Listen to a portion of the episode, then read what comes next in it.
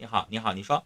嗯，就是这样一个情况，就是我跟我老婆结嗯那个结婚差不多已经一年了，但是我们两个人都是异异地工作，她在她娘家这边，我在自己这边，就是，但是平时我们两个人就是接触的，就是差不多两三星期见见一次面，有时候我工作忙的时候，差不多就一个月了，但是我不想这样的。生活一直延续下去嘛，就是我有时候跟他也，跟他也分析过，跟他也沟通过，但是他就，如果有时候我就是有时候上上火气了嘛，我就跟他说，如果这样这样生活下去嘛，我们肯定要离婚的。我跟他提过，他说那你也也要从我的角度说，他说去想一想嘛，他说你。叫我他他他说自己再想一想，再不要这么果断嘛。叫我说，嗯，那我就是想，我也不知道怎么这如果小伙儿来，我打断你一下啊，嗯，所有如果你要在单位工作，你肯定会知道，你提出来一个问题，领导会问，那你认为应该怎么办呢？所以你提出来这个问题，你回答一下，那你让你老婆怎么改变呢？那我我希望他就是那边。工作，他工资工作工资怎么也不怎么高，就是，嗯，在那个政府单位福利稍微好，但是也不是正式工嘛，所以说我叫他回小伙儿，我这边。你有给他找一个更好的工作接替吗？那你有没有在你生活的这个地方给他找一个工作呢？那我我是自己创业的嘛，一年年收入也两个人过。过日子肯定是有的，就是你的意思说让他上你这儿来就不让他工作了？对对对，这不好，因为职业女性，你让人家直接做家庭主妇，她肯定不愿意。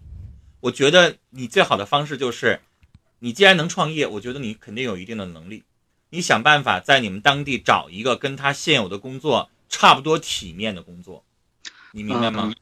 我今天刚跟我的一个小导播在聊，我们电台的那个接电话那个叫导播。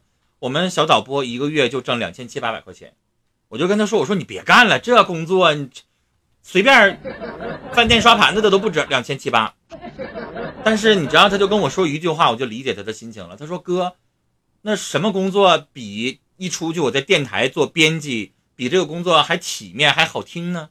有这个工作在这，我找个男朋友，我的身份在这儿。但是刷盘子、烤冷面确实比我挣得多。我们家楼下烤冷面一个月挣一万五。”但是对于一个二十多岁的小姑娘来说，你让她烤冷面去，她找对象她都找不着，你明白吗？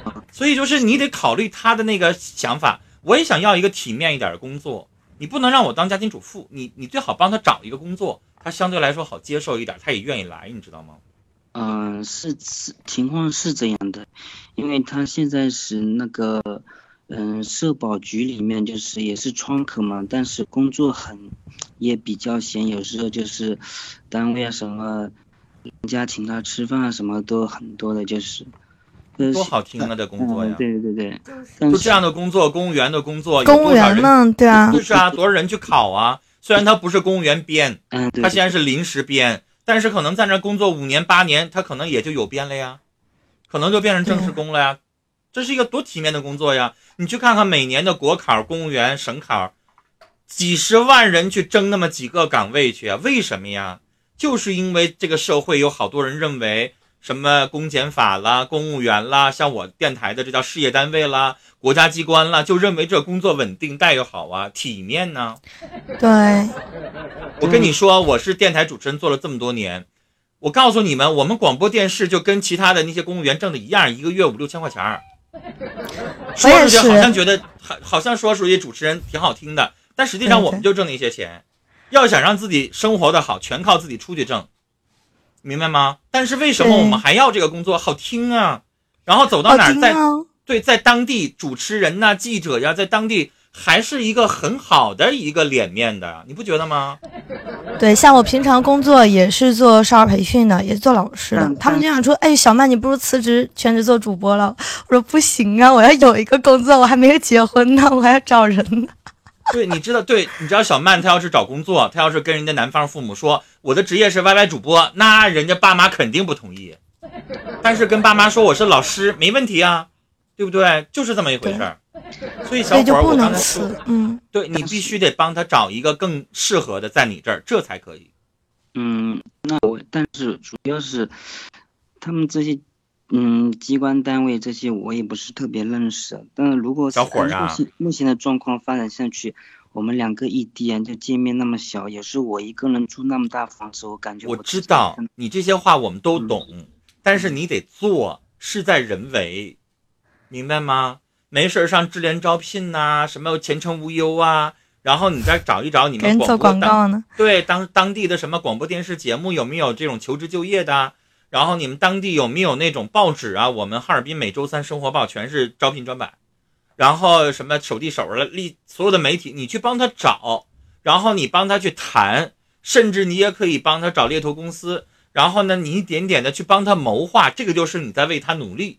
你啥都不做，你光让他来，哪有你这样光动嘴的呀？对你不能光光生气、光埋怨而不做，而且你想一想，你们结婚之前他有没有做份这份工作呀？嗯，他就在就一直做这种工作，对啊他这个那你结婚的时候有没有考虑过以后做不做这份工作的事呢？你不照样结婚了吗？嗯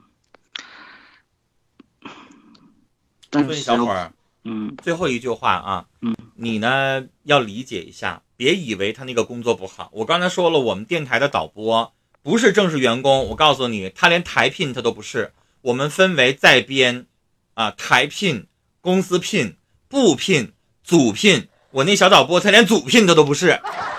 我今天让他来上班，今天给他开一天钱，明天不让他上班就没有钱，就这么一个工作，那他都不想扔。那都得托人儿。对，那那都得没人儿，他能进我们电广播电视台工作吗？你看我们在黑龙江挺偏远的一个省份，那能进省台工作，那对于姑娘来说都是不知道托了多层关系的。对，他嗯，对他刚开始进这个单位时，他爸托那个他朋友对呀，所以小伙儿，我嗯我说这个话的意思就是，他很珍惜他的工作，他爸爸妈妈觉得他姑娘能做这个工作是很好的，所以你千万不要逼着他。我告诉你，你逼他离婚，他可能都不会放弃工作。你明白吗？就这，我不是在跟你闹笑话，真的有可能。所以你一定要找到一个好的工作岗位，然后让他来试一试，他那边可以请病假。然后呢，试一试工作两三个月没问题，那边才能辞，都得这么做。